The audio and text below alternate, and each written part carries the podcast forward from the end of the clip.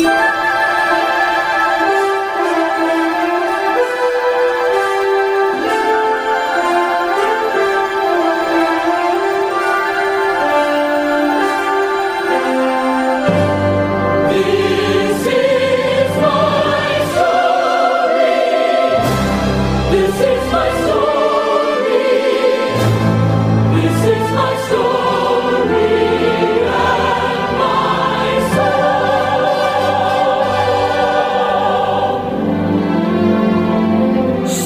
Sejahtera pendengar Big On Air. Selamat bertemu kembali dalam siaran pengajaran iman Kristen Big On Air.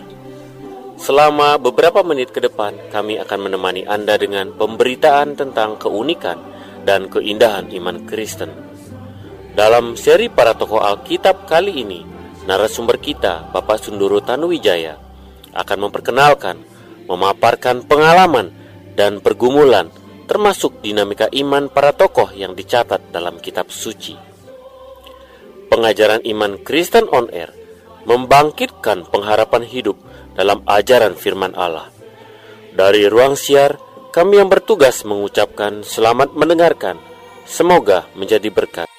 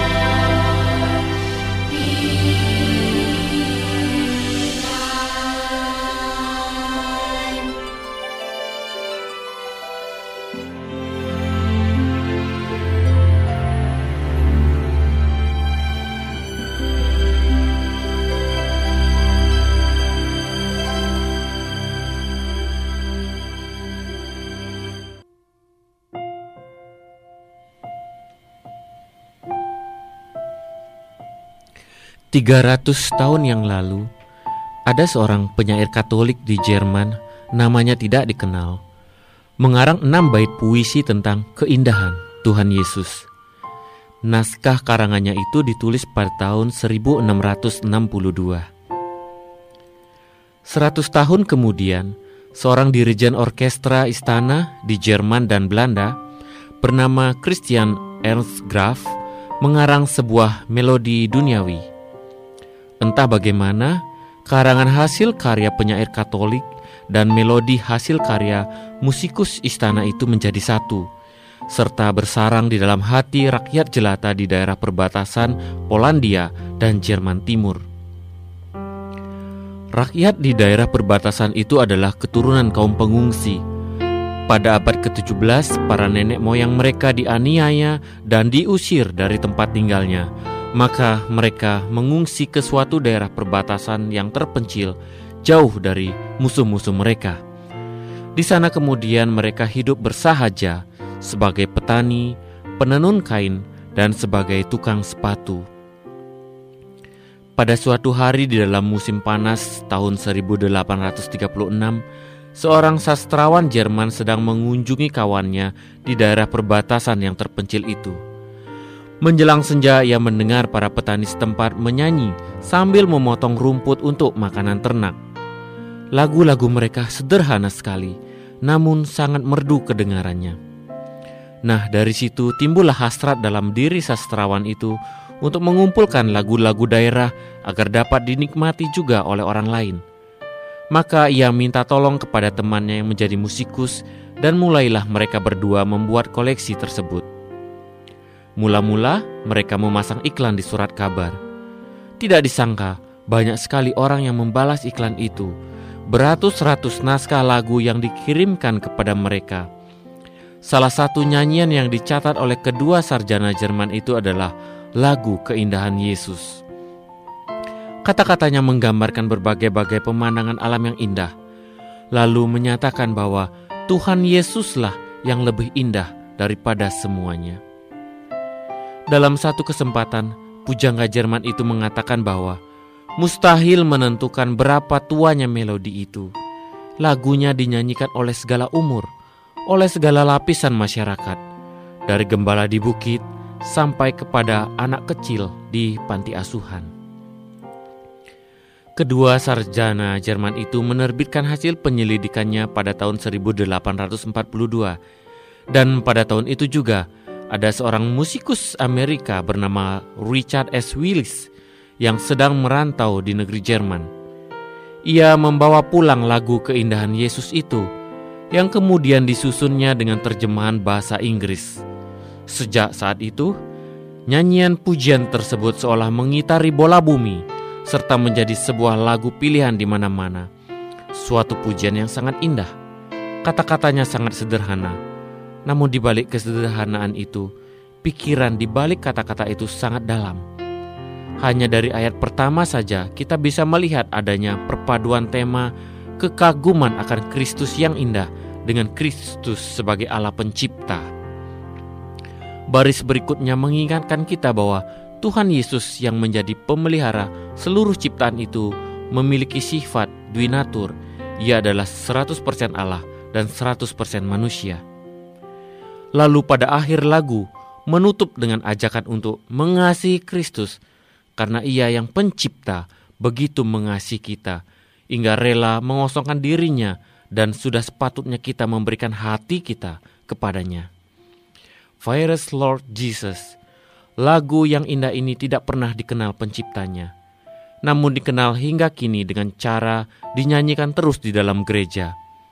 Sejarah membuktikan bahwa kerap kali manusia melupakan tradisi yang baik, namun meratap ketika tradisi itu telah lenyap. Musik yang baik, indah, dan berisi kebenaran patut terus kita nyanyikan secara benar, karena umat Kristen di generasi selanjutnya anak cucu kita layak untuk mewarisinya.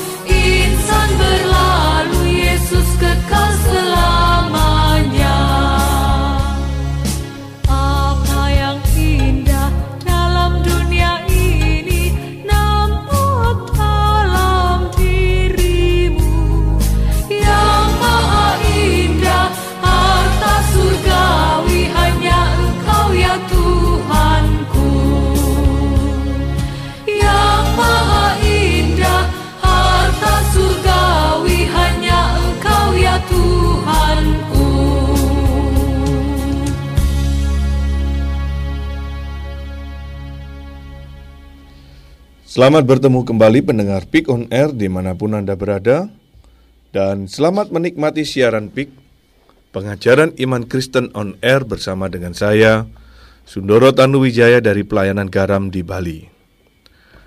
Program Peak on Air ini akan memberikan satu khotbah seri tentang para tokoh Alkitab dengan pendekatan yang memahami bagaimana pengalaman, pergumulan, dan dinamika iman mereka bersama dengan Tuhan – Kiranya nama Tuhan kita Yesus Kristus dipermuliakan. Malam hari ini saya akan melanjutkan pemikiran kita, pembahasan kita yang dari minggu lalu mengenai Salomo. Salomo raja bijaksana yang berakhir tragis.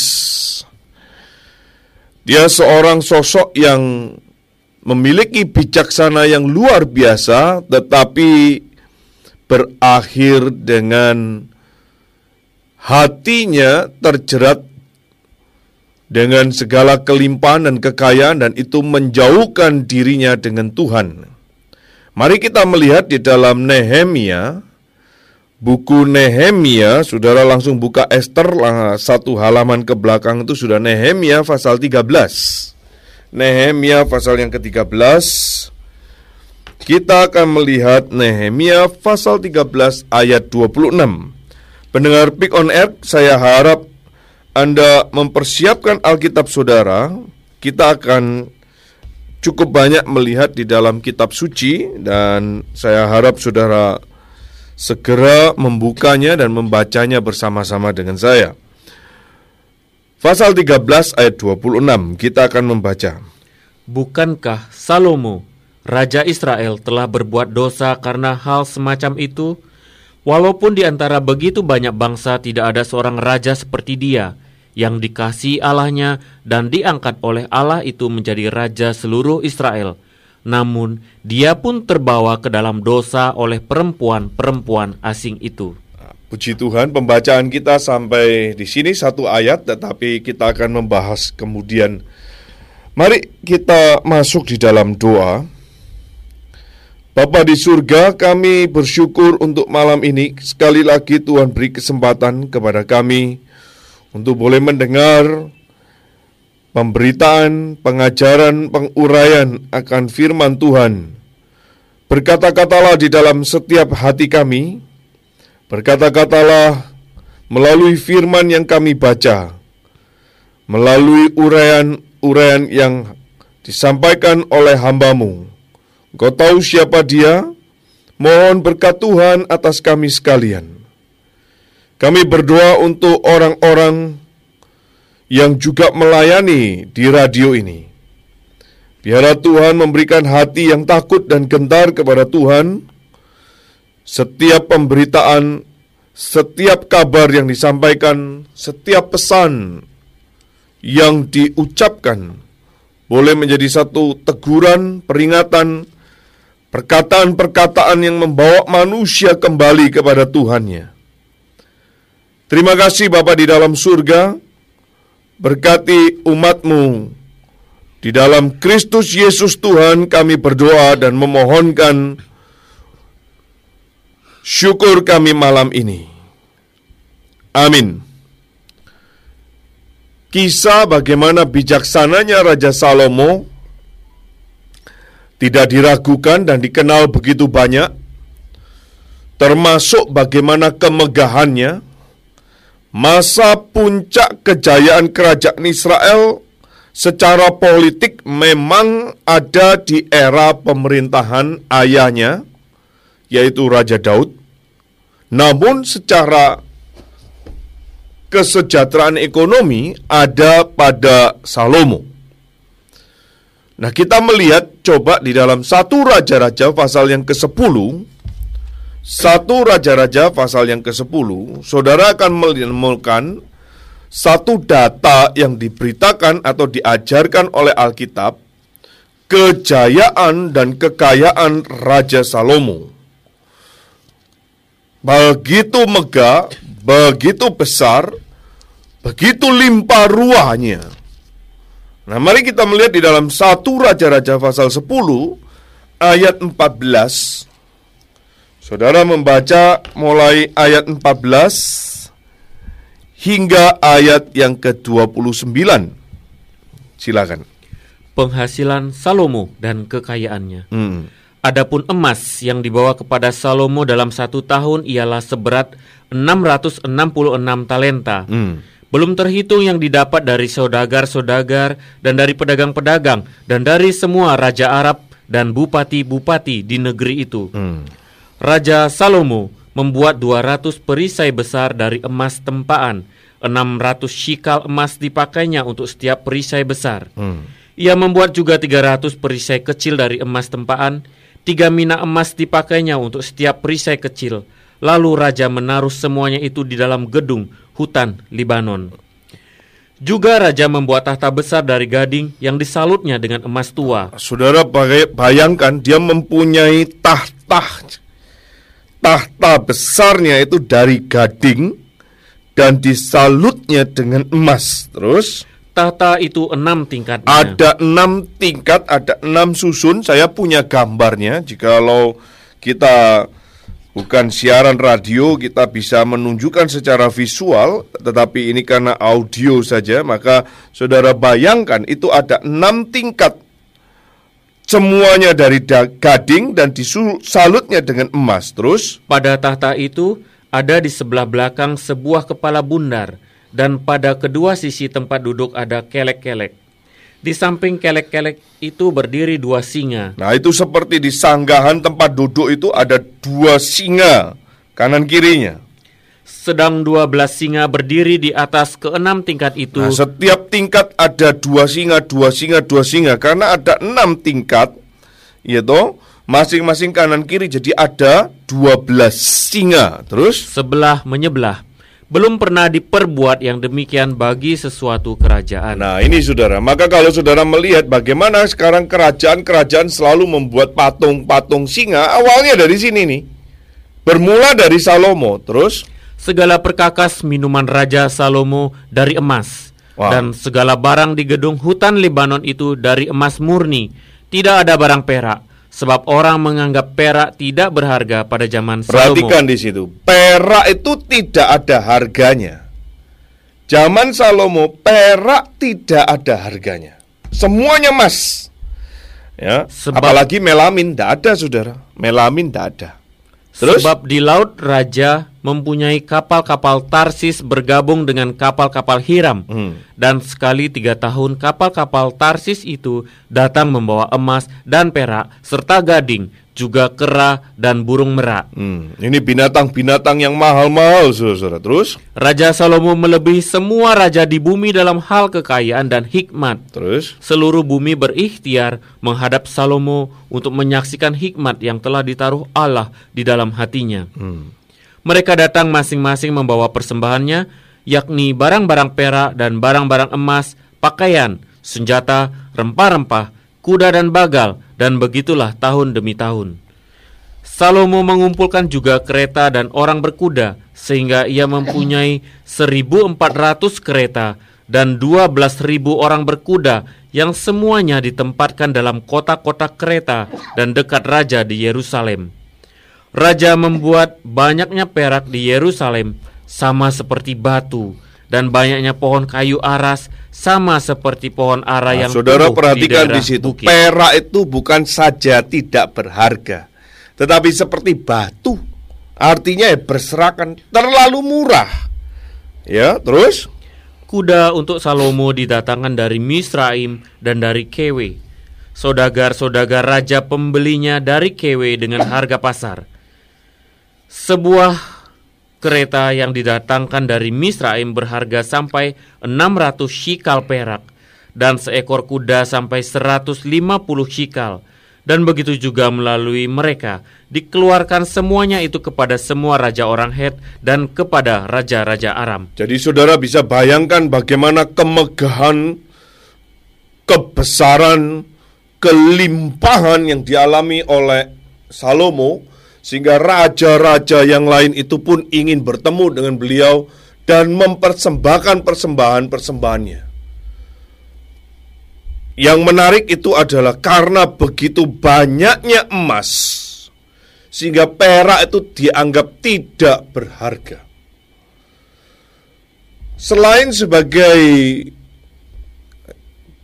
penulis syair dan Mazmur, Salomo juga dikenal sebagai seorang arsitektur, seorang ilmuwan yang mengamati alam, binatang, dan tumbuh-tumbuhan. Dia juga seorang negarawan, diplomat yang handal. Ini suatu keahlian yang yang yang yang apa multi talented yang dimiliki oleh seorang sosok Salomo luar biasa. Alkitab juga memberikan data kepada kita bahwa dia memiliki banyak orang istri. Mari kita lihat di dalam pasal 11. Pasal 11. Ya. Tolong bacakan pasal 11 ayat yang ketiga. Ia mempunyai 700 istri dari kaum bangsawan dan 300 gundik. Istri-istrinya itu menarik hatinya daripada Tuhan. Nah, saudara perhatikan di sini dia mempunyai 700 orang istri. 300 orang gundik. Saudara mendengar ini jangan langsung berkata, "Wah, enak ya." Enak ya. Tunggu dulu. Ya, tunggu dulu. Ada kalimat yang terakhir itu mengatakan itu yang menarik hatinya, menjerat hatinya daripada Tuhan. Kalau dilihat di dalam ayat yang pertama pasal 11 ini, ya. Ada kalimat adapun Raja Salomo mencintai banyak perempuan asing. Hah? Di samping anak Firaun, ia mencintai perempuan-perempuan Moab, Amon, Edom, Sidon, dan Het. Ini satu suku-suku yang sebelumnya dilarang oleh Tuhan untuk umat Tuhan itu bergaul. Jadi saudara-saudara, kondisi Salomo begitu mewah, megah, ya sepertinya penuh kenikmatan saudara. Dan kalau saudara dan saya teliti, Alkitab mengajarkan bahwa kesempatan yang Tuhan beri untuk membangun bait Allah bukan kepada Daud ayahnya. Mengapa demikian? Karena Alkitab menulis Daud atau pada zaman ayahnya Raja Daud itu terlalu banyak peperangan. Nah, saudara bisa melihat di dalam Tawarik ya, satu Tawarik kita tidak membaca tetapi saudara bisa lihat di dalam satu Tawarik pasal 22, pasal 28 itu Tuhan sendiri yang mengatakan bahwa bukan Daud yang akan membangun bait Allah. Daud hanya mempersiapkan segala sesuatunya gambarnya, bahan-bahannya yang bagus-bagus, kayu yang bagus, emas dan sebagainya. Tetapi kesempatan untuk membangun bait Allah itu justru ada pada Salomo. Saudara bisa bayangkan, dia mempunyai kelimpahan kekayaan bijaksana yang luar biasa dan mempunyai kesempatan membangun bait Allah. Wah ini ini ini ini ini ini sembarangan saudara. Raja Daud begitu merindukan bagaimana rumah Allah yang selama ini di kemah, di tenda, dan Daud ingin membangunnya untuk Tuhan, tetapi Tuhan mengatakan tidak. Bukan kamu yang membangun. Nanti anakmu yang akan membangun. Saya mau mengajak saudara, ya, ada hal yang menarik, ya, yang menarik untuk kita cermati ketika uh, apa ini berita itu disampaikan oleh Nathan. Mari kita lihat di dalam 2 Samuel pasal 7. 2 Samuel pasal yang ketujuh sebelum raja-raja ya ada 2 Samuel pasal yang ketujuh itu menarik sekali kita kita amati karena ada perkataan Tuhan sendiri bahwa yang membangun bukan Daud tetapi anak kandungmu. Mari kita lihat di dalam 2 Samuel pasal yang ketujuh itu dikatakan bahwa eh, eh, eh, coba kita baca di dalam ayat yang ke 11 coba. Sejak aku mengangkat hakim-hakim atas umatku Israel, Terus? aku mengaruniakan keamanan kepadamu daripada semua musuhmu. Mm-mm. Juga diberitahukan Tuhan kepadamu, Tuhan akan memberikan keturunan kepadamu. Hmm. Terus? Apabila umurmu sudah genap dan engkau telah mendapat perhentian bersama-sama dengan nenek moyangmu, maka aku akan membangkitkan keturunanmu yang kemudian anak kandungmu dan aku akan mengokohkan kerajaannya. Nah, anak kandungmu keturunanmu terus Dialah yang akan mendirikan rumah bagi namaku. dialah yang akan mendirikan rumah bagiku. Terus? dan aku akan mengokohkan tahta kerajaannya untuk selama-lamanya. Nah, ini menarik Saudara. Nah, coba dibaca ayat 17, ayat 17. Tepat seperti perkataan ini dan tepat seperti penglihatan ini, Nathan berbicara kepada Daud. Jadi ini perkataan Tuhan yang disampaikan oleh Nathan kepada Daud bahwa akan keturunanmu, anak kandungmu yang akan membangun, bukan kamu. Nah, ini menarik, Saudara-saudara. Kenapa menarik? Karena pada waktu nanti kita baca di Tawarik. Nah, sekarang saya mengajak Saudara membaca di satu Tawarik.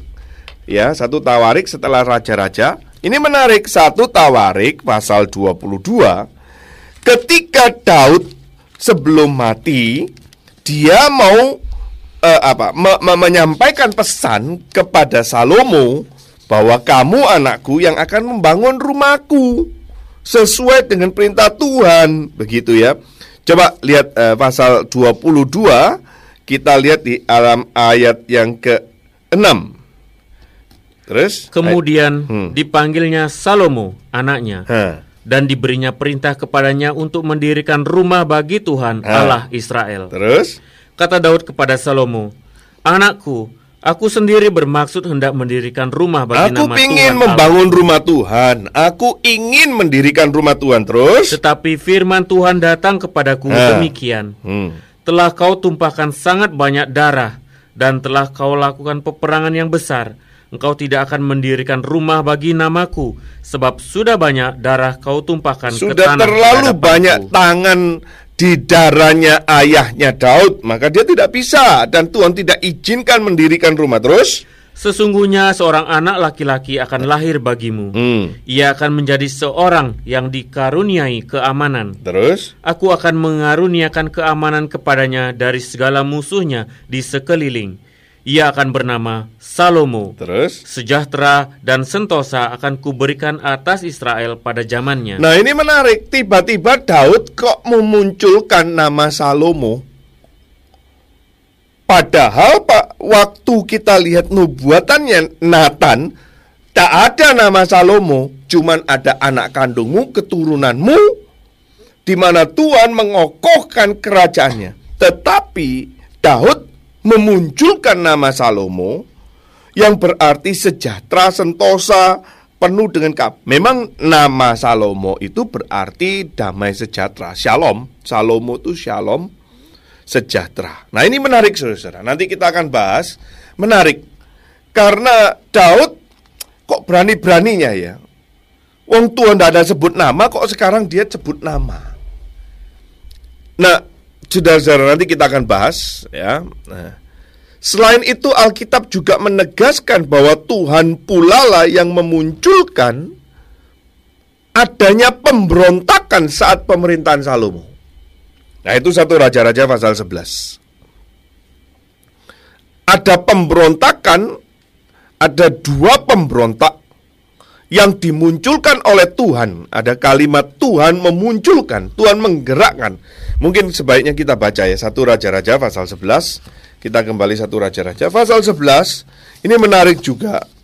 Pasal 11 ayat yang ke-14 dimunculkan ada kalimat Tuhan membangkitkan terus pasal 11 ayat 14. Kemudian Tuhan membangkitkan seorang lawan Salomo, Nah. yakni Hadad, orang Edom. Ia dari keturunan Raja Edom. Nah, sekarang ayat 23.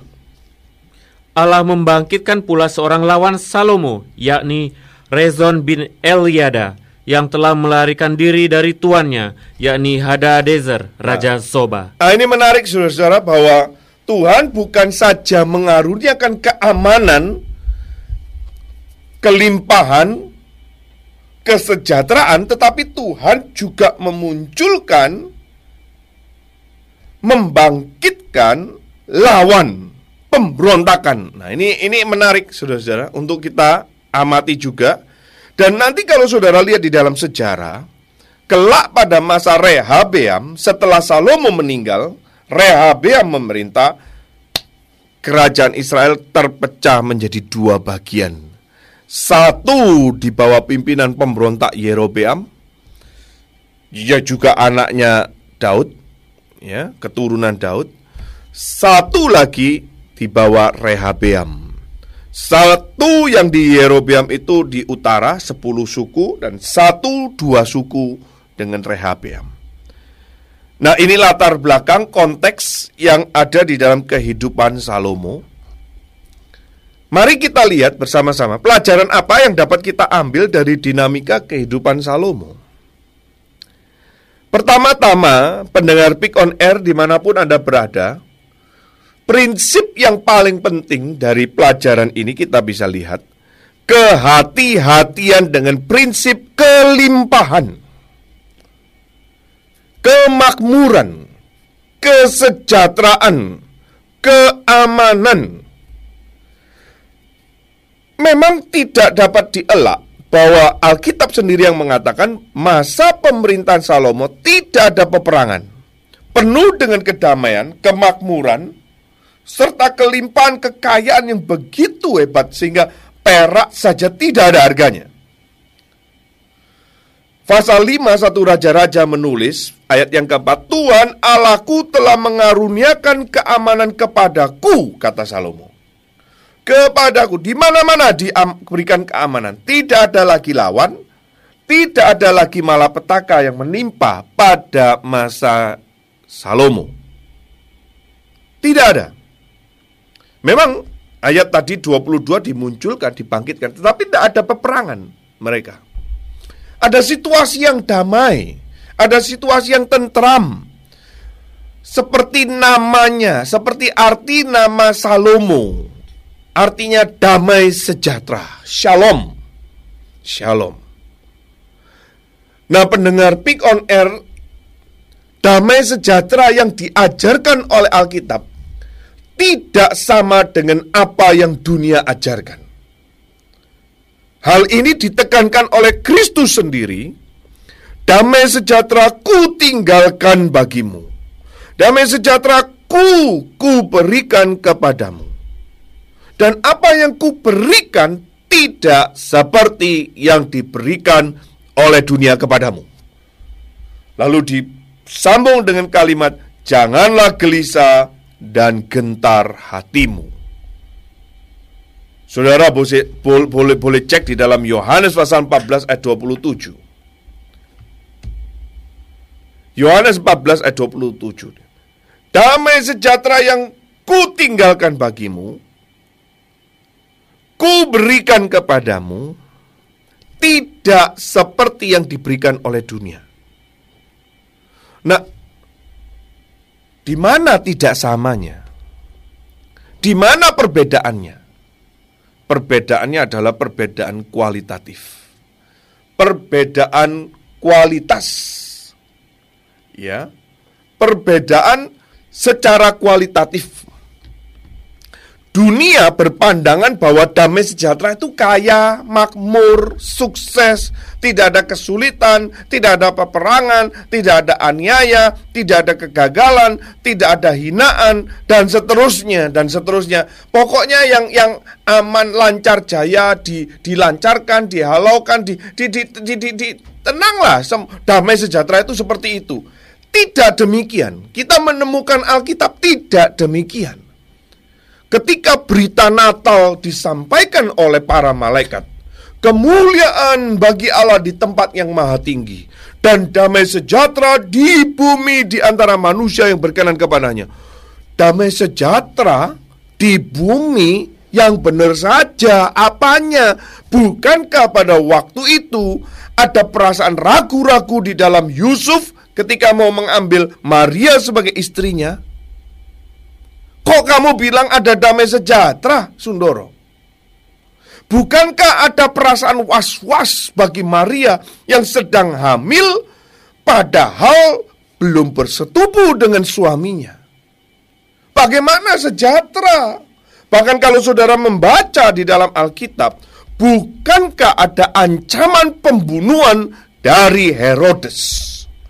Dan ada pembantaian 3000 bayi yang dibawa usia 2 tahun dibantai oleh Herodes. Bagaimana Sundoro kamu bicara damai sejahtera? Bagaimana Sundoro kamu bilang bahwa Natal itu adalah berita damai sejahtera? Di bumi di antara manusia. Saudara-saudara, jikalau saudara amati lagi ketika sebelum Tuhan Yesus naik ke surga. Kristus sebelum naik ke surga. Mari kita baca di dalam Yohanes pasal 20. Coba kita lihat di dalam Yohanes pasal yang kedua itu pasal terakhir. Ya, buka aja kisah Rasul, pasal yang paling belakang, tinggal satu lembar. Saudara bisa lihat pasal 20 ayat 21. Coba lihat pasal 20 ayat 21. Maka kata Yesus sekali lagi, Hmm. damai sejahtera bagi kamu. Damai sejahtera bagi kamu. Shalom. Terus Sama seperti Bapa mengutus aku, demikian juga sekarang aku mengutus kamu. Nah, sama seperti Tuhan mengutus aku sekarang kamu aku utus. Bagaimana mungkin? Bukankah konteks kalimat ini disampaikan pada waktu itu murid-murid sedang berkumpul di satu tempat yang sedang terkunci karena takut kepada orang-orang Yahudi. Mereka sedang ketakutan, lalu ada muncul kalimat damai sejahtera bagi kamu. Loh yang benar aja ini, gua ini lagi ketakutan kamu bilang shalom. Bukankah saat itu mereka sedang tergoncang imannya? Akibat Kristus yang mereka harapkan sebagai Mesias itu mati tersalibkan. Maka di sini kita menemukan saudara-saudara perbedaan konsep damai sejahtera yang Alkitab ajarkan dan yang dunia ajarkan. Damai sejahtera tidak sama dengan kelimpahan, kesuksesan, kelancaran, tidak ada penyakit, tidak ada masalah, tidak ada persoalan, tidak ada halangan, tidak sama. Tidak sama. Maka kalau ada ajaran yang mengatakan damai sejahtera yang dari Tuhan itu tidak ada nggak ada kemiskinan, tidak ada halangan, tidak juga loh. Tidak juga Alkitab tidak berkata demikian. Alkitab mengajarkan bahwa di saat ada masa kelimpahan itu akan diikuti masa kekeringan pula di balik masa kelimpahan, di balik daman, eh, ke, ke, ke, ketenangan, di balik kesejahteraan, di balik keamanan, justru ada kekeringan yang sedang menanti. Saudara ingat kejadian di Mesir saat Yusuf menerjemahkan arti mimpinya Firaun? Ada tujuh tahun masa kelimpahan. Setelah itu diikuti dengan tujuh tahun masa kelaparan. Mendengar Pick on Air Satu hari Akan ada Terhapus masa kelimpahan di mana manusia akan mengalami satu kehausan, kelaparan, bukan dengan roti, bukan dengan rot, eh, minuman, tetapi akan firman Tuhan dan kebajikan Tuhan. Satu hari kalau malam hari ini saudara mendapat kelimpahan, kesempatan boleh mendengar firman Tuhan, pujilah Tuhan. Tetapi sebagai hamba Tuhan saya mengatakan satu hari, satu hari akan ada masa kekeringan. Kekeringan bukan karena makan dan minuman, tetapi akan firman Tuhan. Paulus menuliskan Filipi pasal yang keempat Aku tahu itu apa kekurangan. Aku tahu apa itu kelimpahan. Dalam segala hal dan dalam segala perkara tidak ada sesuatu yang merupakan rahasia bagiku. Baik dalam hal kenyang maupun dalam hal kelaparan. Baik dalam hal kelimpahan maupun dalam hal kekurangan. Saudara-saudara lihat. Paulus belajar bagaimana mencukupkan diri di saat kelimpahan. Tetapi dia juga mencukupkan diri di saat kekurangan. Nah, ini ini ini ini ini latihan yang tidak mudah, Saudara. Penerapannya tidak mudah. Kita cenderung lupa di saat kelimpahan. Kita cenderung lupa di saat ada kemewahan. Di masa kelimpahan jangan pikir mencukupkan diri. Seringkali kita tidak berpikir seperti itu. Tetapi selain mencukupkan diri, kita perlu juga bersiap diri menyambut masa kekurangan. Dalam kelimpahannya Salomo hatinya akhirnya terjerat dan menjauhkan itu dari Tuhannya. Maka saudara-saudara, prinsip berikutnya yaitu kesadaran akan kelimpahan itu datangnya dari Tuhan. Maka kelak kita harus mempertanggungjawabkan itu kepada Tuhan.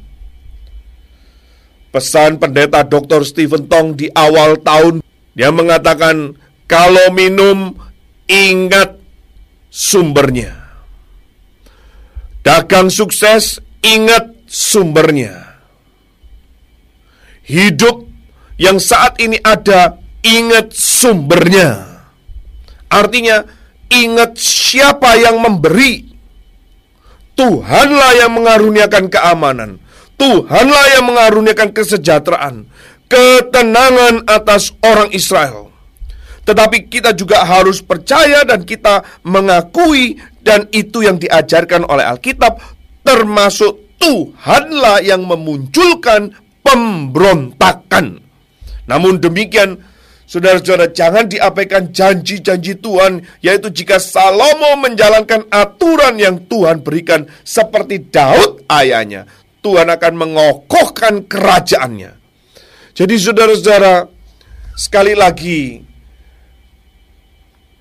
kita harus hati-hati dengan kelimpahan, sadar kalau ada kelimpahan itu juga harus harus harus uh, bersiap diri untuk untuk masa kekeringan. Sebaliknya jikalau saudara dan saya ada di dalam masa kekeringan, saudara juga harus bersiap untuk menyambut masa kelimpahan itu.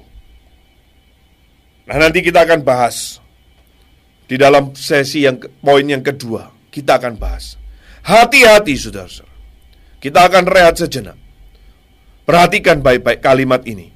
Jiwa kita tenang itu karena Allah lah yang memberi kita kelimpahan. Jiwa kita sejahtera karena ada Allah yang memberi ketenangan, bukan karena kelimpahan itu sendiri, bukan karena harta itu sendiri, bukan karena apa? Kekayaan itu yang membuat kita tenang. Ada ayat di dalam Alkitab orang yang kaya mengatakan, "Hai jiwaku, tenanglah, tenanglah. Dia lupa bahwa yang memberi ketenangan itu adalah Tuhan, bukan hartanya.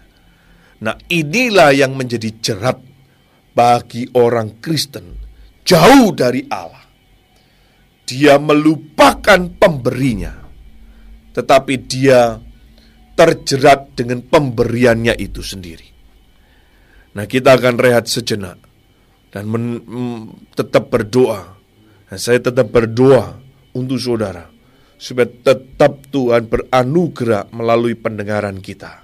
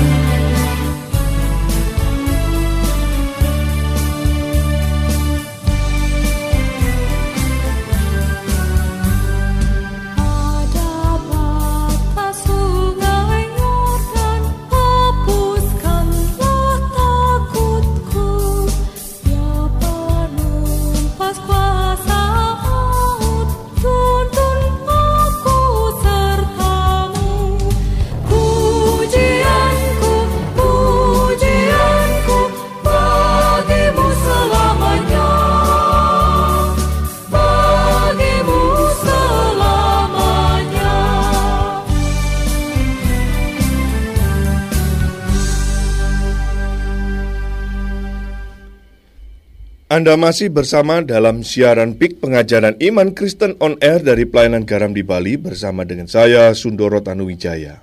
Kita sekarang masuk di dalam poin yang kedua. Daud di dalam kemegahannya, kegagahannya, keperkasaannya tidak mendapatkan kesempatan dari Tuhan untuk membangun bait Allah. Sekalipun dia adalah orang yang ada di dalam perkenanan hati Allah sendiri. Ayah Salomo atau Daud hanya mempunyai kesempatan untuk mengumpulkan bahan-bahan yang terbaik, rancangan, dan dia mempersiapkan itu bagi anaknya. Nanti Salomo yang melaksanakan. Nah ini apa artinya? Pendengar Pick on Air di mana pun Anda berada tidak salah jika kita mempunyai harapan-harapan dalam kehidupan ini, tidak salah kita memiliki mimpi yang tinggi, yang banyak. Tidak salah kita memegang cita-cita yang yang sebegitu tinggi, sebegitu rupa, sebegitu apa bagusnya. Tetapi satu hal yang saudara dan saya harus ingat bahwa manusia tidak berdaulat atas dirinya sendiri. Ini saudara harus ingat. Saudara boleh punya cita-cita yang besar, yang tinggi, yang hebat, yang luar biasa. Tetapi saudara harus juga sadar bahwa saudara dan saya tidak berdaulat atas dirimu sendiri. Setiap orang, setiap manusia, lepas engkau Kristen atau bukan, harus ingat dan sadar bahwa ada Allah, pencipta langit dan bumi, yang berdaulat penuh yang dirinya tidak bergantung pada apa pun. Sehingga saudara dan saya, saya tidak pandang saudara ini Kristen atau bukan. Manusia harus sadar ada Allah yang menciptakan langit dan bumi. Ada Allah yang berdaulat dan saudara dan saya tidak berdaulat atas diri sendiri. Setiap kita yang telah hadir dalam wadah sejarah ini sejatinya telah menerima kesempatan dari Tuhan. Setiap saudara yang lahir, setiap saudara itu menunjukkan ada kesempatan yang Tuhan beri. Maka saudara jangan bertanya, mengapa saya harus lahir? Mengapa saya harus ada? Dalam kondisi apa pun saudara dan saya hadir, ada rencana maksud Allah yang sedang dikerjakan dan yang akan digenapi di dalam hidup saudara dan saya. Setiap yang yang yang yang hadir, setiap kita yang lahir, maka saudara dan saya jangan mengatakan Tuhan tidak kasih kesempatan. Tidak benar itu. Tuhan sudah kasih kesempatan. Maka dari sini kita juga menemukan setiap pertambahan usia, setiap pertambahan umur, setiap kita makin bertambah-tambah usia kita, itu adalah kesempatan bagi kita untuk melanjutkan kisah-kisahnya Tuhan di dalam kehidupan kita. Satu sisi, sisi yang lain bahwa bertambahnya usia berarti berkurangnya kesempatan kita di dalam hidup ini. Nah, ini fakta, ini realita. Kita maunya bertambah, tetapi tidak sadar bahwa ada yang berkurang. Ketika lilin itu kita bakar, dia memang menerangi, dia memang memberikan cahaya di dalam kegelapan, tetapi satu sisi dia sedang membakar dirinya dan berkurang sumbunya, berkurang lilinnya itu. Makin pendek, makin pendek, makin pendek. Dengan demikian ini harus membuat kita sadar. Ada nabi atau rasul yang Tuhan anugerahkan hidupnya hingga masa tuanya ada yang sampai tua, ada yang yang pendek usianya. Ada yang matinya tragis. Ada yang yang yang penuh dengan penderitaan. nabi, pelayan Tuhan kalau kita melihat di dalam Alkitab. Yeremia, Yehezkiel. Yeremia itu dikenal dengan nabi yang menangis. Maka sampai ada ratapan Yeremia. Rabi yang yang eh, nabi yang apa ini istilah sekarang baper. Ada yang sampai masa tuanya. Yohanes itu sampai masa tuanya. Ada juga yang terus nyaman, ya seperti Salomo yang kita sekarang bahas. Tidak ada peperangan, kenyamanan demi kenyamanan. Mari kita tidak usah iri, mari kita tidak mempertanyakan kepada Allah dan melakukan penghakiman atau judgment-judgment bahwa Allah tidak adil. Tidak, Allah adalah adil adanya. Dia berdaulat. Dia berdaulat penuh Petrus pernah mengalami kegagalan dalam pengiringannya kepada Kristus dan menerima kesempatan untuk bertobat, tetapi tidak dengan Yudas Iskariot. Kalau saudara lihat di dalam Alkitab, Petrus juga pernah menyangkal diri, menyangkali Kristus. Yudas menjual diri Kristus. Tetapi Petrus mendapat kesempatan bertobat kembali, Yudas tidak. Herodes melakukan kejahatan demi kejahatan atas umat Tuhan dan tidak menerima kesempatan untuk bertobat. Tetapi kita juga menemukan di dalam Alkitab tidak dengan Saulus. Saulus juga menjalankan kejahatan. Saulus juga melakukan pembunuhan. Saulus juga melakukan penganiayaan kepada umat Tuhan, tapi akhirnya dia ada kesempatan bertobat dan menjadi Paulus. Nah, pendengar Pick on Air, saya teringat dengan nasihat Alkitab. Ada yang menyebar harta tetapi bertambah kaya. Ada yang hemat, pelit secara luar biasa, namun selalu kekurangan. Itu Amsal Soleman pasal 11. Bagaimana saudara-saudara, uh, uh, uh, bagaimana mungkin ini? Karena hatinya tidak berpaut pada kelimpahan, tetapi pada sang pemberinya. Hatinya tidak terpaut, tidak tergantung dengan kelimpahan atau kekurangan. Sehingga dia menyebar harta tidak kurang-kurang. Ada yang hemat-hemat, tetapi juga dia kekurangan terus. Kenapa? Hatinya berpaut kepada sang pemberinya. Dia percaya kepada Tuhan yang berdaulat. Sang pengkhotbah Salomo juga menulis di dalam bukunya, pasal 5 ayat 18.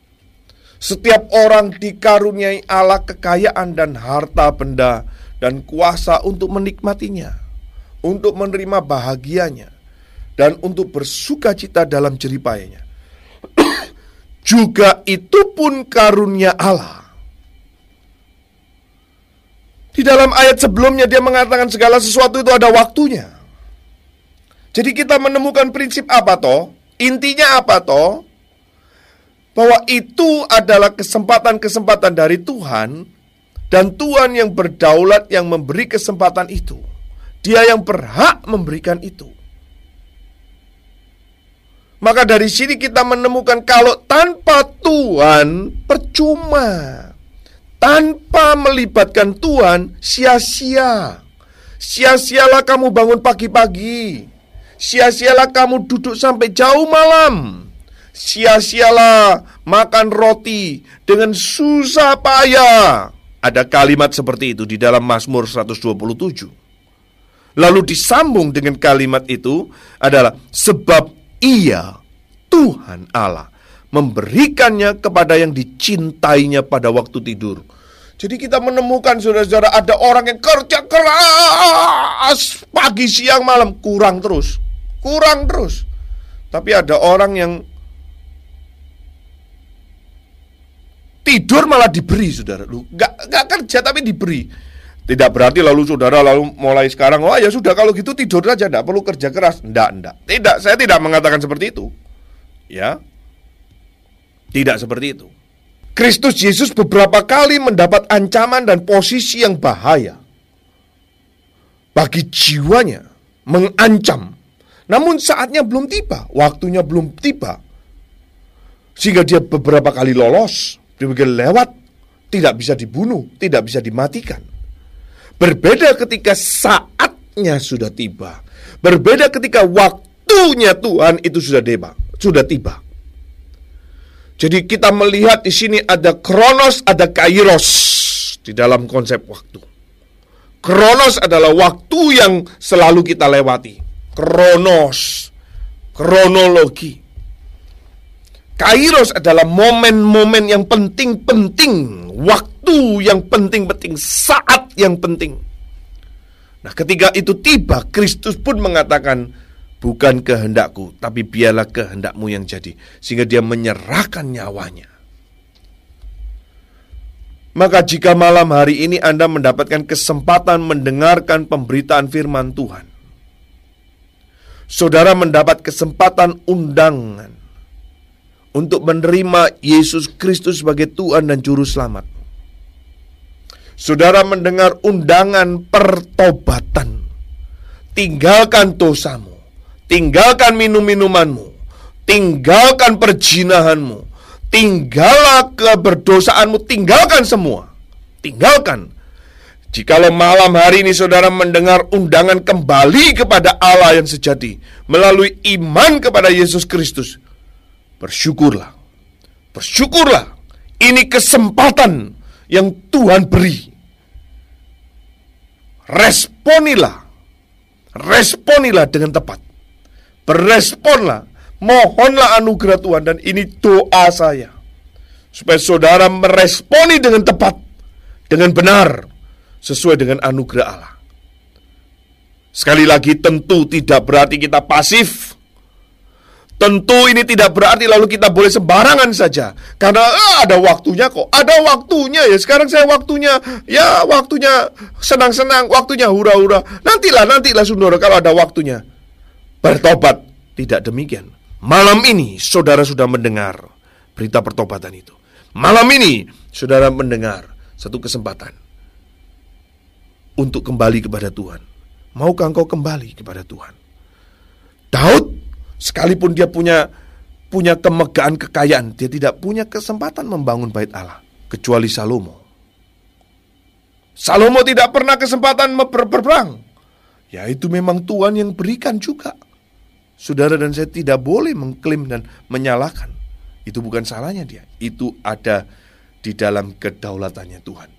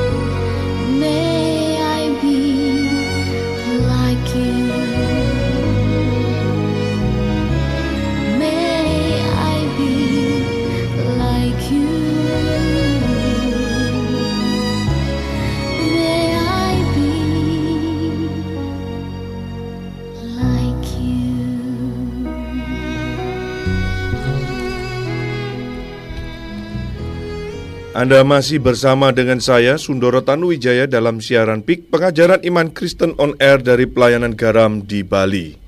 Kita sekarang melihat poin yang ketiga, yaitu adalah prinsip penggenapan firman.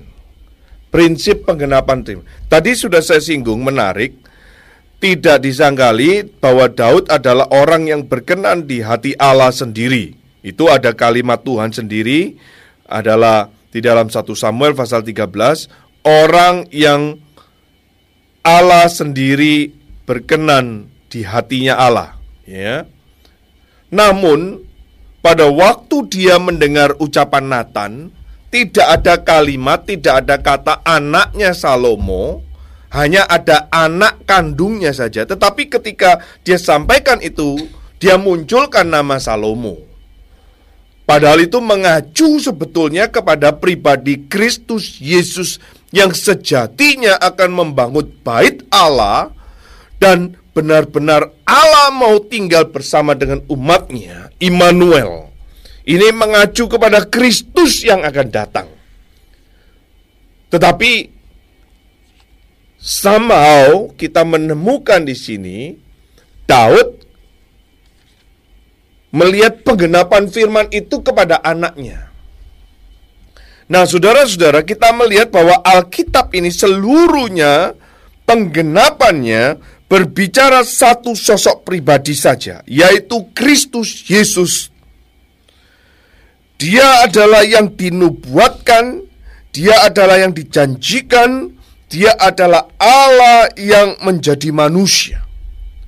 Perjanjian lama bicara tentang Kristus yang akan datang, Perjanjian baru bicara Kristus yang sudah datang dan yang akan datang kembali. Seluruh Alkitab berbicara satu pribadi Kristus Yesus.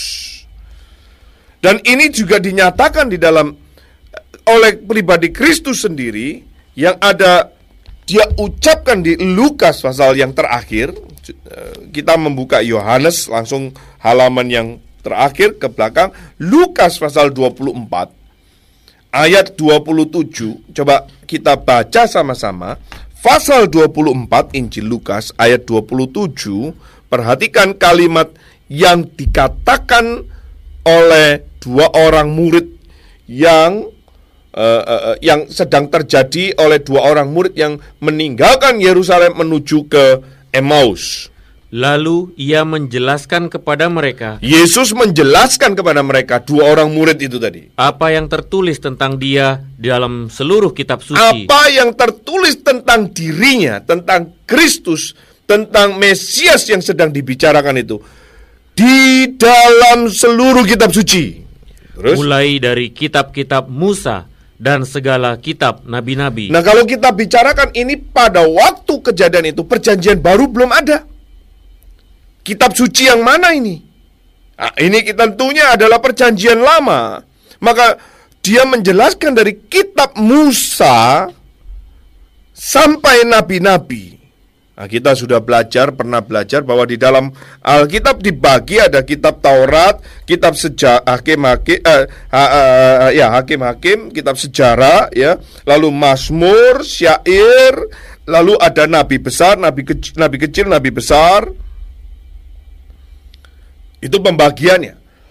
Lalu seluruhnya berbicara tentang Kristus. Bukan tentang Sa- Salomo. Ya. Nah, coba di dalam ayat 45, masih Lukas tadi. 45 menarik lagi. Dikonfirmasikan. Lalu ia membuka pikiran mereka sehingga mereka mengerti kitab suci. Nah, kali ini dibukakan pikirannya. Kristus membukakan pikiran dua orang murid itu. Mereka mengerti kitab suci. Nah, saudara-saudara, silakan saudara membaca kitab suci. Silakan saudara menyelidiki kitab suci. Silakan saudara mencari sedetail-detailnya. Tetapi yang poin penting adalah bagaimana saudara bisa mengerti kitab suci itu jikalau saudara di luar Kristus tidak akan mengerti. Jikalau saudara di dalam Kristus barulah saudara bisa mengerti tentang kitab suci.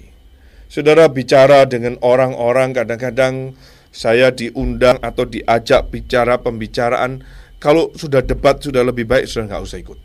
Nggak usah debat. Karena apa? Saudara mau ngomong sampai berbusa-busa, berburi-bui sama orang yang tidak mendapat anugerah untuk mengerti, percuma. Saudara membuang waktu, saudara membuang kesempatan yang Tuhan sedang beri. Tetapi jika saudara mengerti kitab suci dan saudara tidak menggunakan kesempatan untuk berbagi, men-sharingkan, itu pun saudara berdosa. Tapi jangan bertobat. Saudara cukup bersaksi. Karena memang itulah panggilan kita, menjadi saksi-saksi Kristus. Nah mari kita lihat di dalam Yohanes pasal 7 ayat 38. Yohanes pasal 7 ayat 38. Ini juga menarik perkataan daripada Kristus sendiri. Pasal 7 ayat 38. Mari kita lihat. Barang siapa percaya kepadaku, Barang siapa percaya kepada Kristus, seperti yang dikatakan oleh kitab suci, seperti yang dikatakan kitab suci. Terus, dari dalam hatinya akan mengalir aliran-aliran air hidup. jadi Kristus dan kitab suci tidak bisa dipisahkan. Nah, ini kita mengerti sebagai wahyu khusus. Kristus dan kitab suci.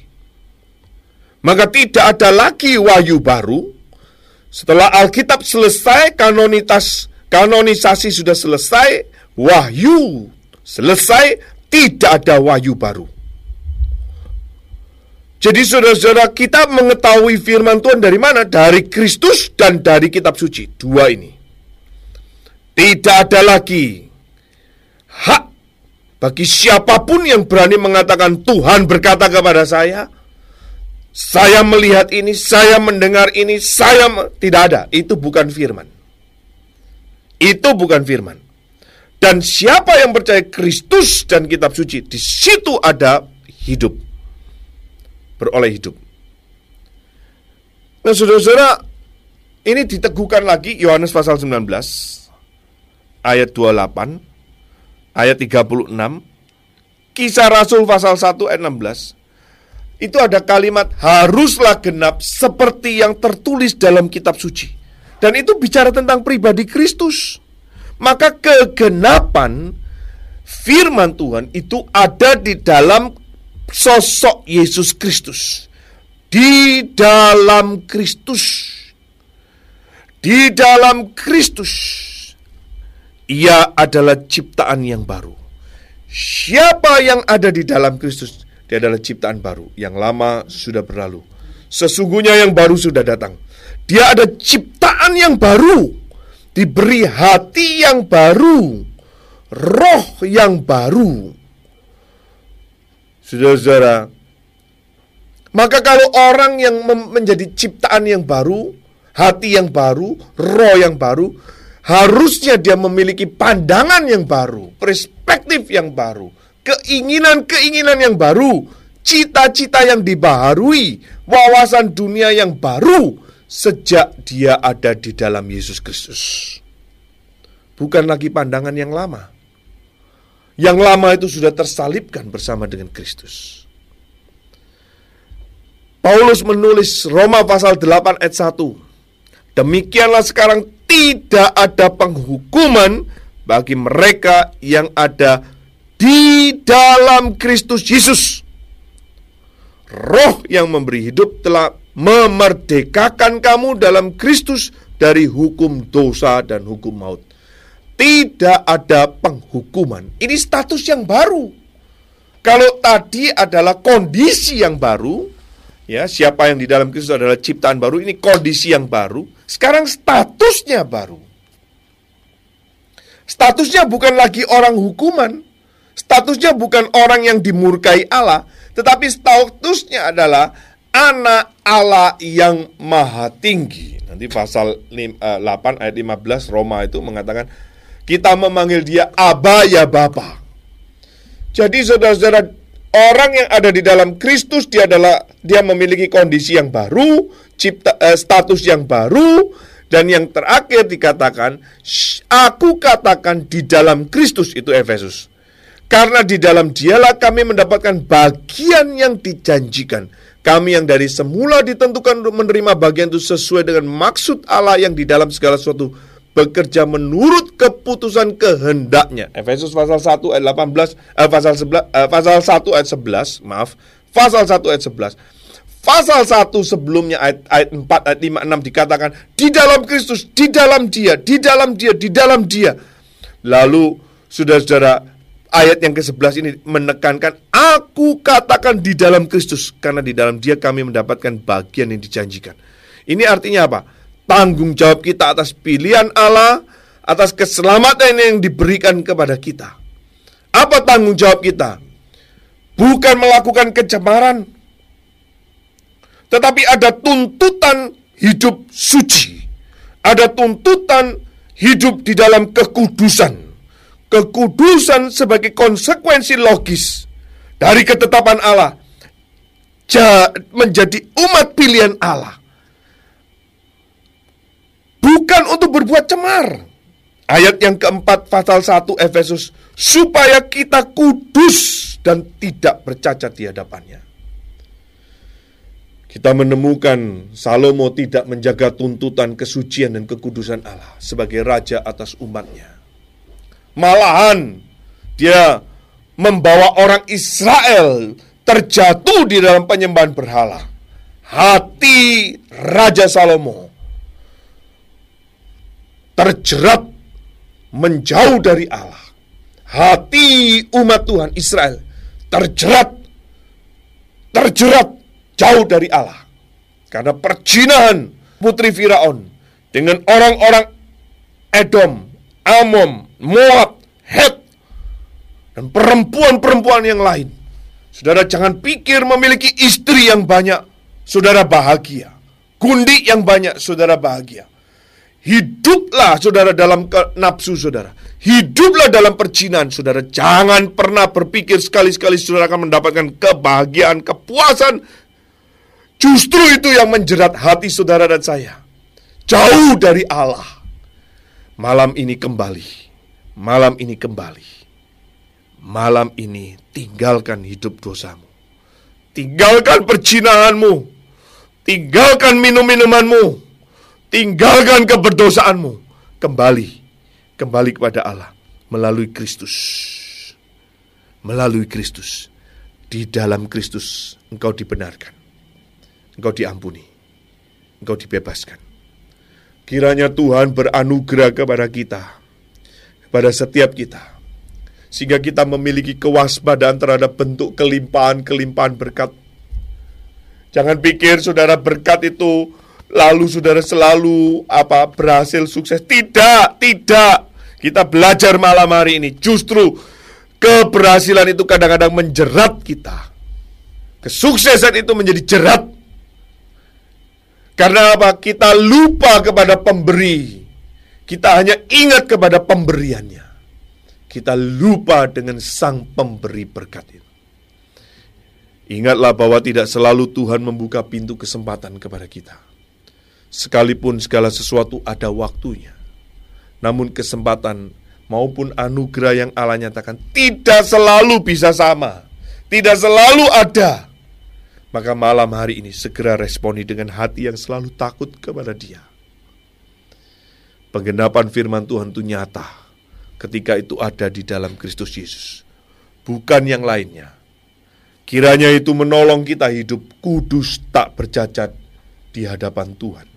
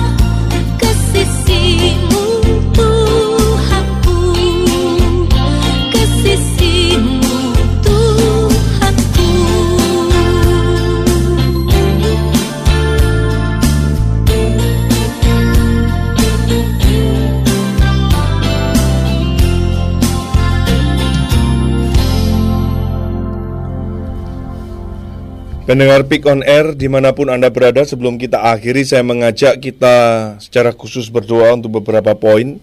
Saya mengajak kita sama-sama berdoa. Bapa di surga kami bersyukur jikalau Tuhan boleh berikan kami kesempatan hidup di bumi Indonesia yang Tuhan beranugerah. Kami boleh menikmati kasih setia Tuhan tanpa ada gangguan, tanpa ada ancaman, sekalipun ada sedikit riak-riak yang ada, kami mengucap syukur itu karena anugerah Tuhan. Mohon berkat Tuhan untuk pemimpin kami, bangsa kami, eh, orang-orang yang ada di dalam pemerintahan, anggota dewan aparat aparat baik itu polisi maupun tentara Biarlah Tuhan memberkati mereka, bijaksana kuasa yang daripada Tuhan. Kami berdoa ya Tuhan untuk tempat di mana kami tinggal pulau ini biarlah Tuhan memberkati lingkungan kami, masyarakat kami. Mohon kasih karunia Tuhan turun atas masyarakat kami ini. Ialah damai sejahtera itu boleh dinyatakan dan kami boleh menyaksikan menjadi kesaksian yang hidup. Akan shalom itu sendiri. Berdoa untuk tanah Papua, berdoa untuk NTT, Kupang, Alor Sumba, Flores, daerah-daerah yang terpencil yang belum terjangkau oleh Injilmu, biarlah Tuhan beranugerah dan memberkati. Dan jikalau Tuhan berkenan, bolehlah pakai kami Izinkanlah pakai kami untuk memberitakan Injilmu ke sana. Pakailah kami dan lengkapilah kami. Bapa di surga kami berdoa untuk gereja-gereja dan umatmu, hamba-hamba Tuhan. Berikan hati yang takut kepada Tuhan sehingga mereka memberitakan firman-Mu. Berdoa untuk radio station ini. Biarlah Tuhan pakai dan memberkati seluruh stafnya.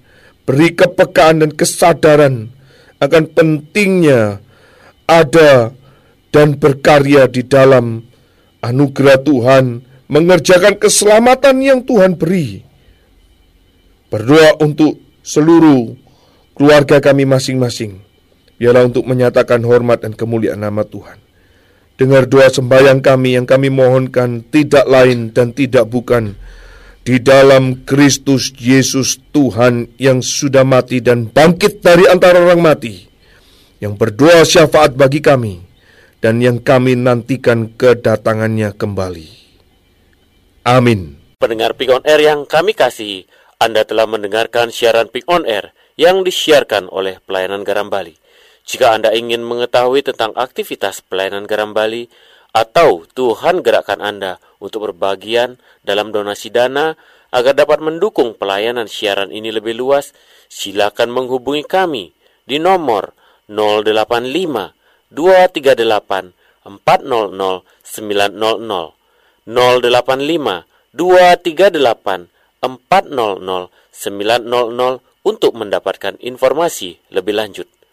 Nantikan kehadiran kami di siaran kami berikutnya. Tuhan memberkati.